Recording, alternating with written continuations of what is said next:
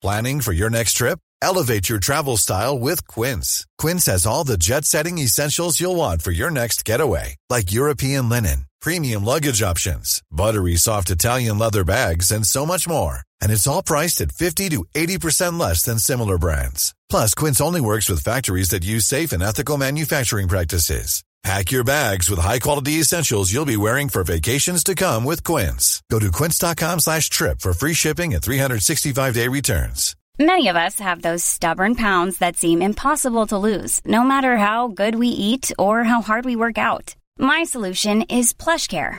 PlushCare is a leading telehealth provider with doctors who are there for you day and night to partner with you in your weight loss journey. They can prescribe FDA-approved weight loss medications like Wegovy and Zepbound for those who qualify. Plus, they accept most insurance plans. To get started, visit plushcare.com slash weight loss. That's plushcare.com slash weight loss.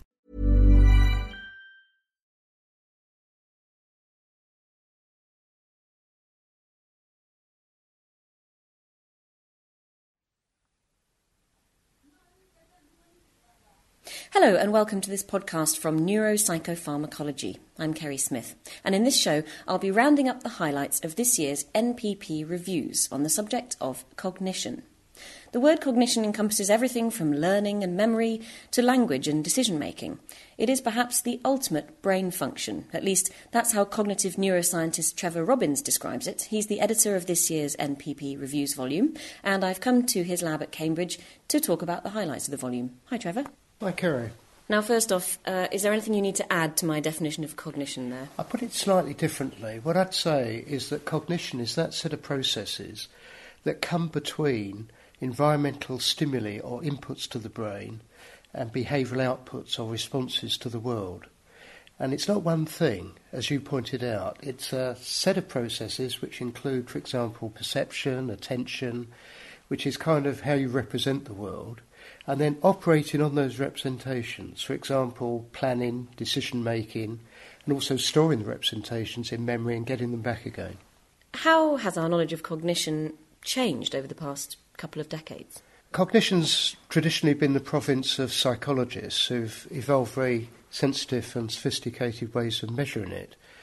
I guess the last couple of uh, decades there's been a huge interest in how cognition is mediated by the brain particularly the human brain, with the advent of neuroimaging techniques such as functional magnetic resonance imaging and positron emission tomography, but also in terms of sophisticated animal paradigms which enable us to explore human like cognitive processes such as memory and planning. And what's the focus here on psychopharmacology? Because after all, this is the Neuropsychopharmacology Reviews issue. Yeah, well, obviously, psychopharmacology addresses the neurochemical uh, modulation of cognitive function. The brain is a set of neural networks which work in terms of the neurochemicals that are released at the synapses. And these neurochemicals are called neurotransmitters or chemical messengers. And drugs uh, affect the function of these neurotransmitters. For example, blocking their receptors or acting as agonists at their receptors and what particular trends within this area then of psychopharmacology and its effects on cognition did you want to focus on in this volume? I guess the main themes are conceptual but also clinical in terms of translation uh, to real psychiatric disorders such as schizophrenia and depression. Now, let's talk about uh, some of the reviews in the issue in a little bit more detail. Now, first off, you started the package of articles with a review on timing. Yeah, so I put together this issue almost like a long play playing album, which seamlessly goes from beginning to end. And I began with timing simply because I think it's so fundamental to understanding how the brain works. Obviously, the philosophers recognise that. They're also interested in spatial cognition, and space is another important dimension, but we know a lot about that. We know a lot less about timing and how it's modulated by neurochemical and neural systems in the brain. And the two contributors, Jenny Coull and Warren Meck, have really taken a very original stance here and for the first time have brought together some very basic animal related work, Warren Meck's, with the very sophisticated neuroimaging and electrophysiological work of Jenny Coull to produce a real synthesis of how different types of temporal timing mechanism are represented in the brain, which neural systems they engage, and how they're modulated by these neurotransmitter systems. So, does there seem to be more than one way in which the brain represents time? I'm sure that's true. The circadian pacemakers, of course, in the hypothalamus, which uh, get us uh, working on well known circadian rhythms.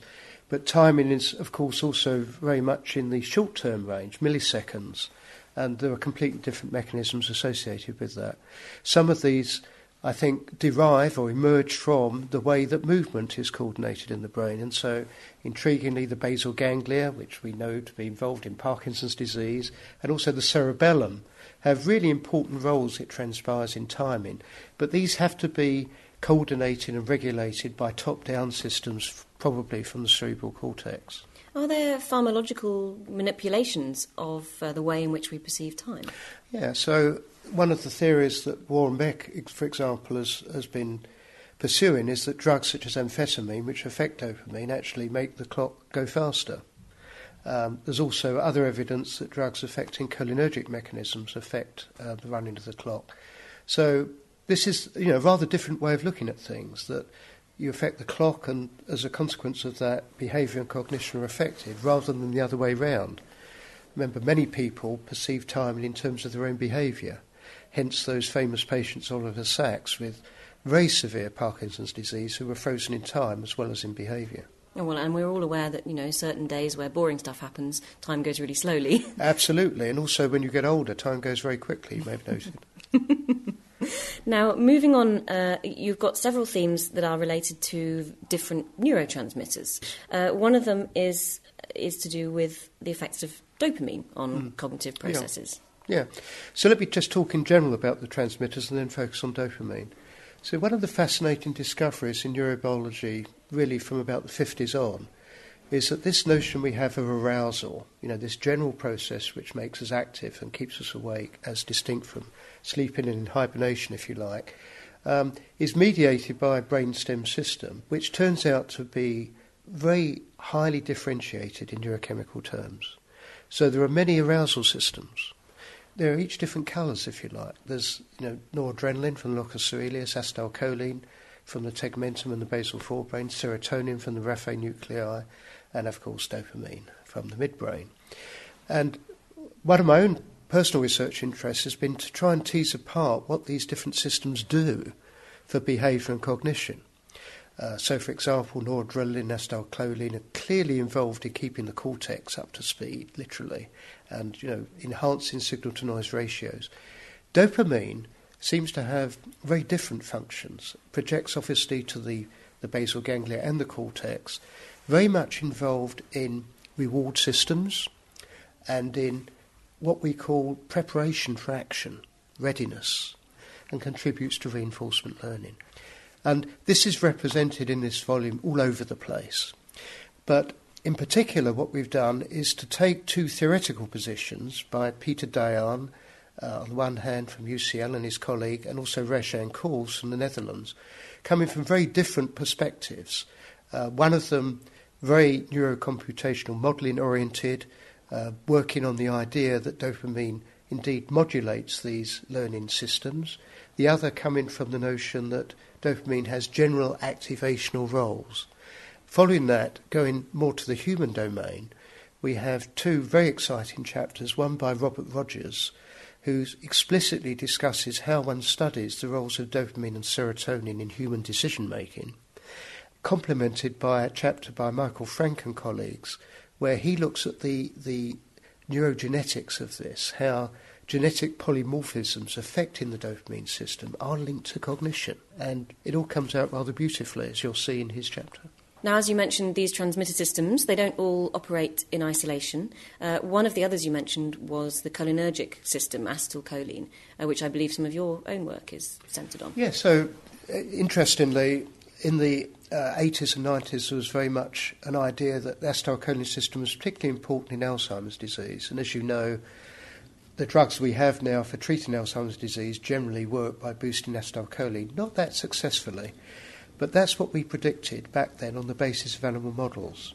What we demonstrated is that animals with um, damage to their basal forebrain were bad at attending to things. these rats simply didn't pick up visual targets associated with food. Now, in the new volume, Martin Sarter and his colleagues at Michigan have extended this work beautifully by actually recording cholinergic transients in the frontal cortex associated with this target detection. And not only that, he's gone on to study the roles of specific receptors, which are currently of great interest in the pharmaceutical industry, associated with the nicotine receptor.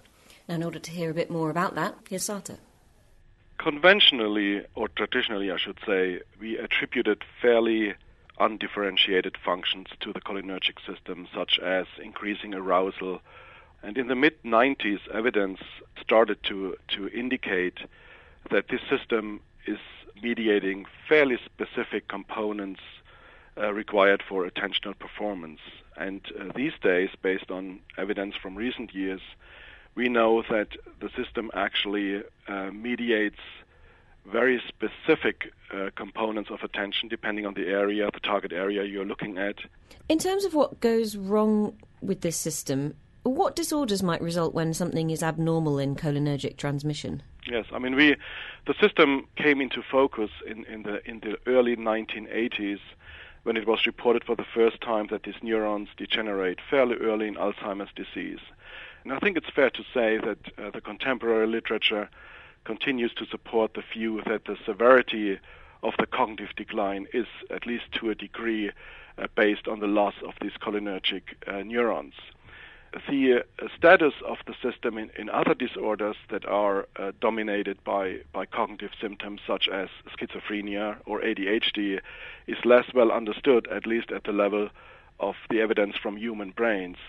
And this is because it's very likely that uh, in these disorders uh, it is not the case that the system would degenerate or would undergo other dramatic structural changes, but uh, rather that the system in those disorders is dysregulated in a highly dynamic fashion. Moving from disorders to possible therapies based on acetylcholine and cholinergic transmission, do we do we know enough yet to be able to develop therapies for some of these disorders that we know that it's implicated in?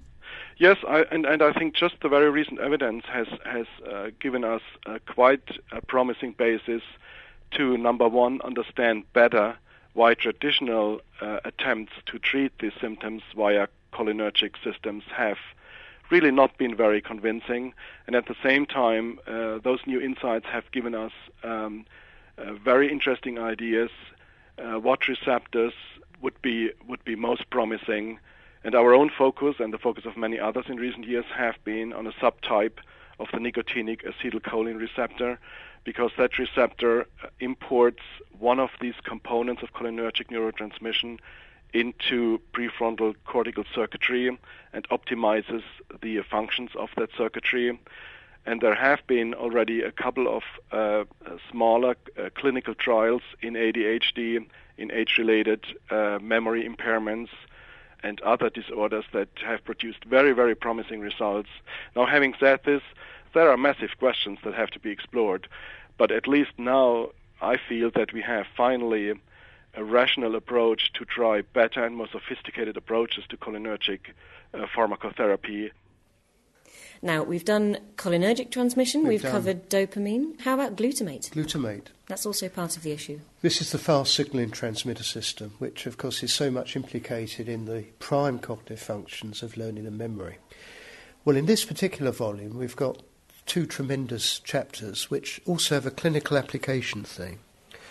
Uh, first of all, um, chapter with uh, uh, Catherine Myers and uh, Michael Davis and William Carlezon has examined this fascinating new evidence that glutamate is involved in extinction. Now, extinction learning is a very special kind of learning. It's unlearning, if you like. But it turns out that unlearning isn't quite what you think it is. Unlearning occurs when you no longer get rewarded for doing something, so your behaviour dwindles away. What actually happens then, though, is that the behaviour is suppressed by a neural system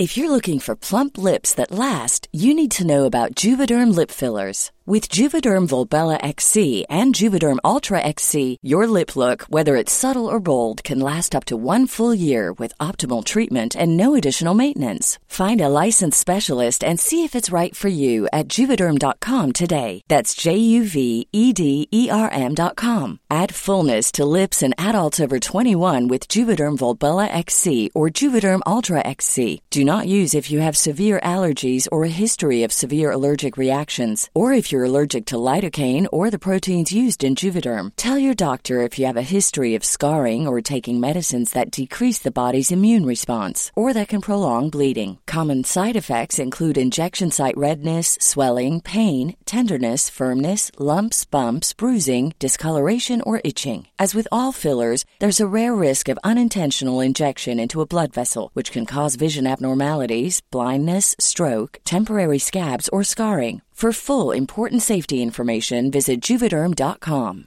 Hey, I'm Ryan Reynolds. At Mint Mobile, we like to do the opposite of what Big Wireless does. They charge you a lot, we charge you a little. So naturally, when they announced they'd be raising their prices due to inflation, we decided to deflate our prices due to not hating you.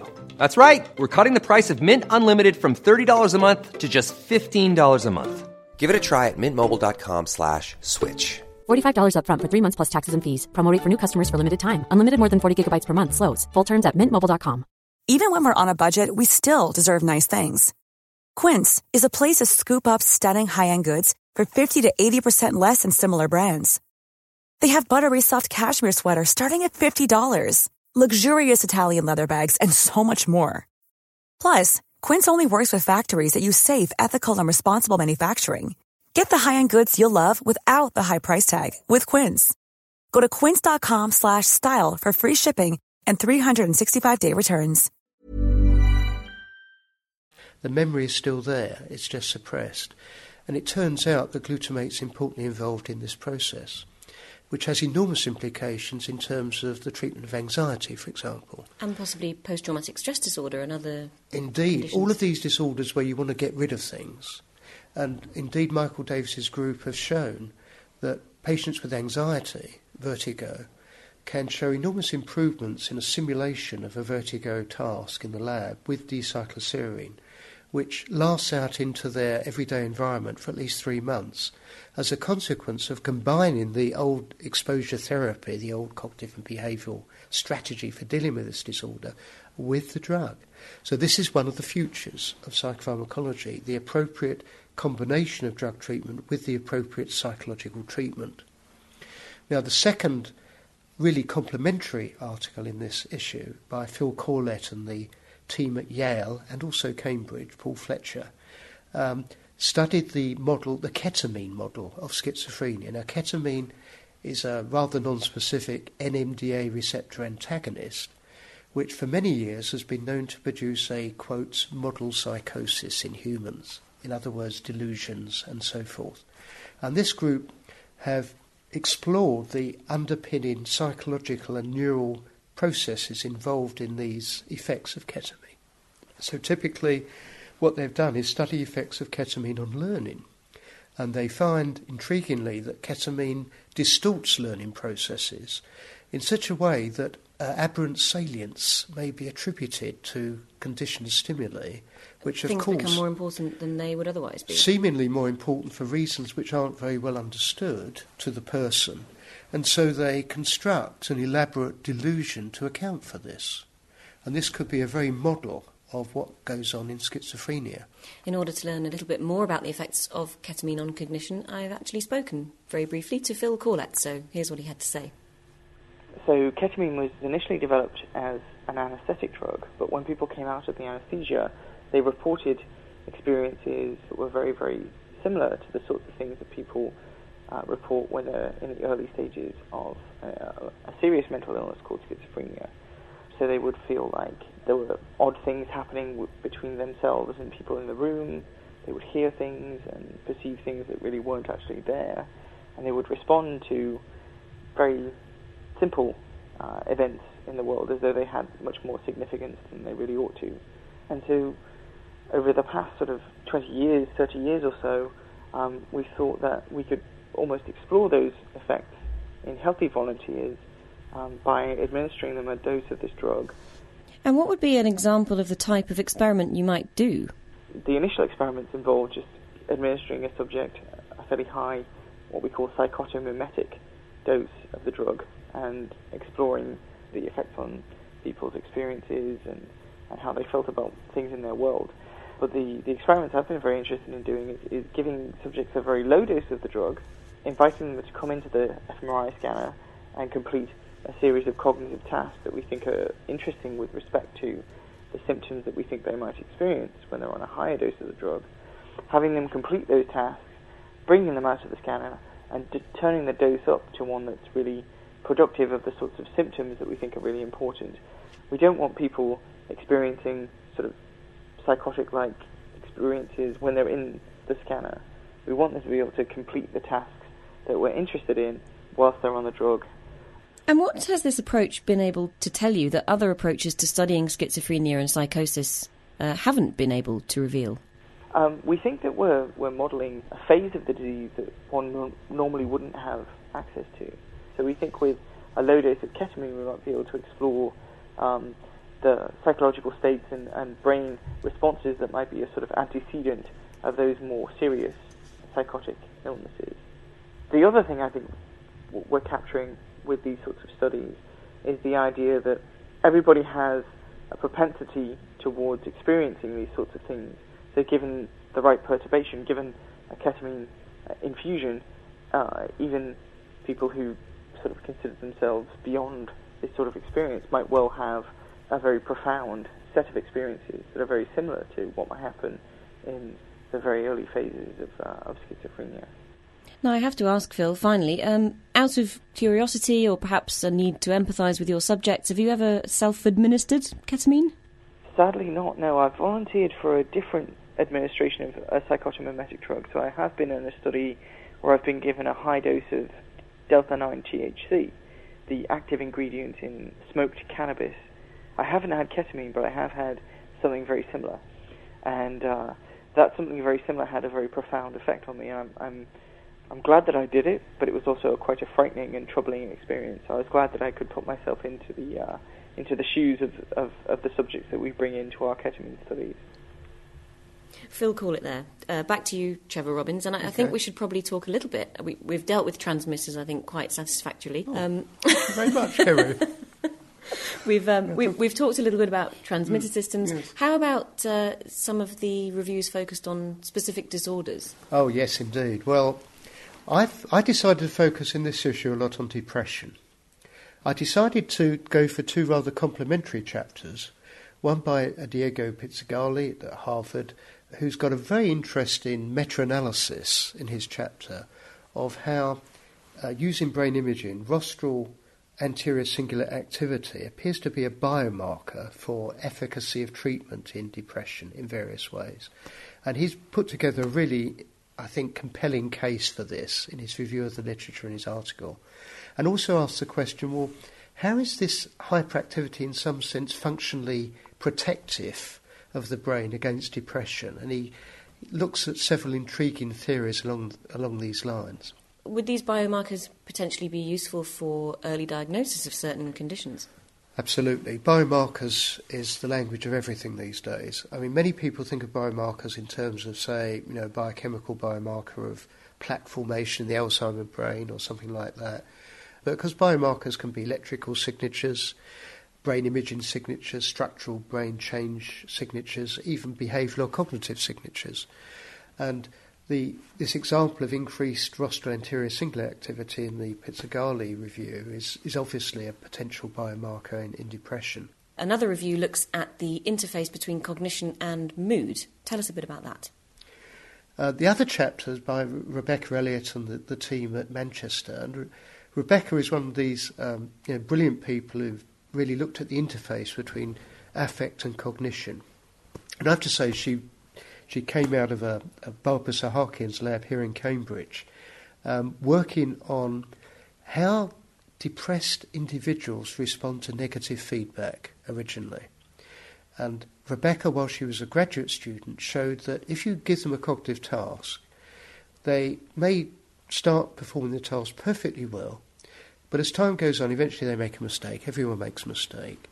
And their performance then gets worse and worse and worse. And this was called the catastrophic response to failure. And of course, normal subjects just pull up their socks and do better after they've made a mistake, but depressed subjects don't. And there's been some very interesting work done, uh, often in collaboration with Rebecca, on the neural substrates of this, which may appear to involve structures like the amygdala and the frontal cortex acting together, frontal cortex regulating amygdala activity in various ways. And Rebecca really explores these very basic findings by, by this group and also others throughout the world, um, and has shown how this approach to understanding depression, the interface between cognition and affect, really does work in understanding what's going wrong in the depressed brain. One of the final reviews in the issue looks at this really intriguing effect, the placebo effect, which is everywhere. Yeah, in, well, indeed. Uh, the placebo effect, remember, is more than one thing. There's several types of placebo effect. They come out very strongly in studies on pain, for example, and also intriguingly Parkinson's disease. Probably very different mechanisms. Almost certainly cognitive and behavioural uh, in nature, because essentially what one's talking about here is a manipulation of expectancy. We know a lot about expectancies and how they're represented in the brain, and, and clearly expectancy is a very important factor that one has to take into account when comparing a drug, a new drug, which is, we have great optimism for, uh, against some control procedure. So the, the chapter by Benedetti and his colleagues is really a tremendous review of the huge advances we've had in this area, um, understanding the neural systems and the neurochemical modulation. Now, just before we, we wrap up, um, we haven't really touched on the kinds of techniques that people are using to get at some of these issues. We've talked about the, the issues they're mm. reaching for and studying.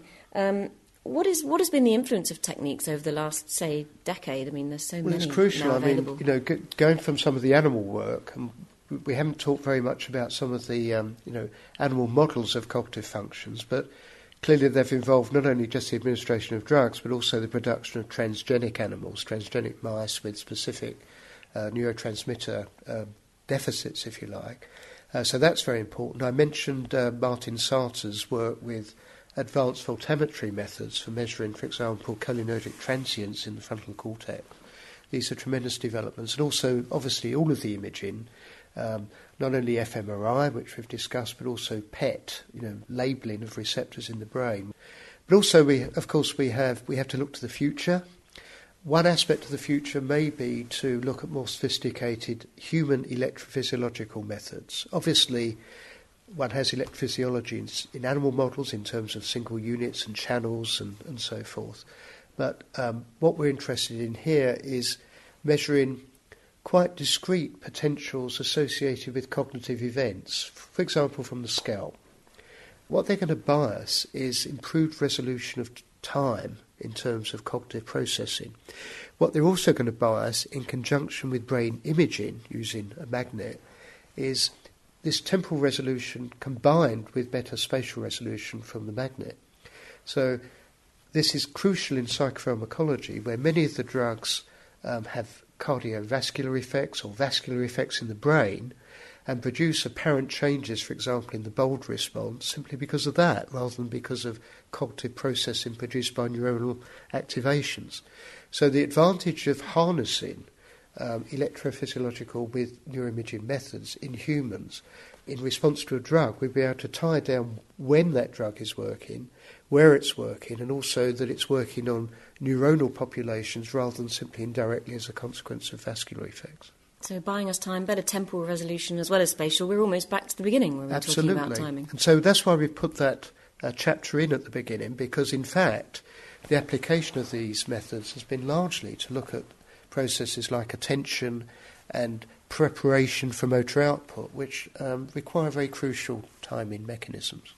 Now, I know that scientists hate to speculate too much, uh, Trevor, but I'm going to ask you to do just that.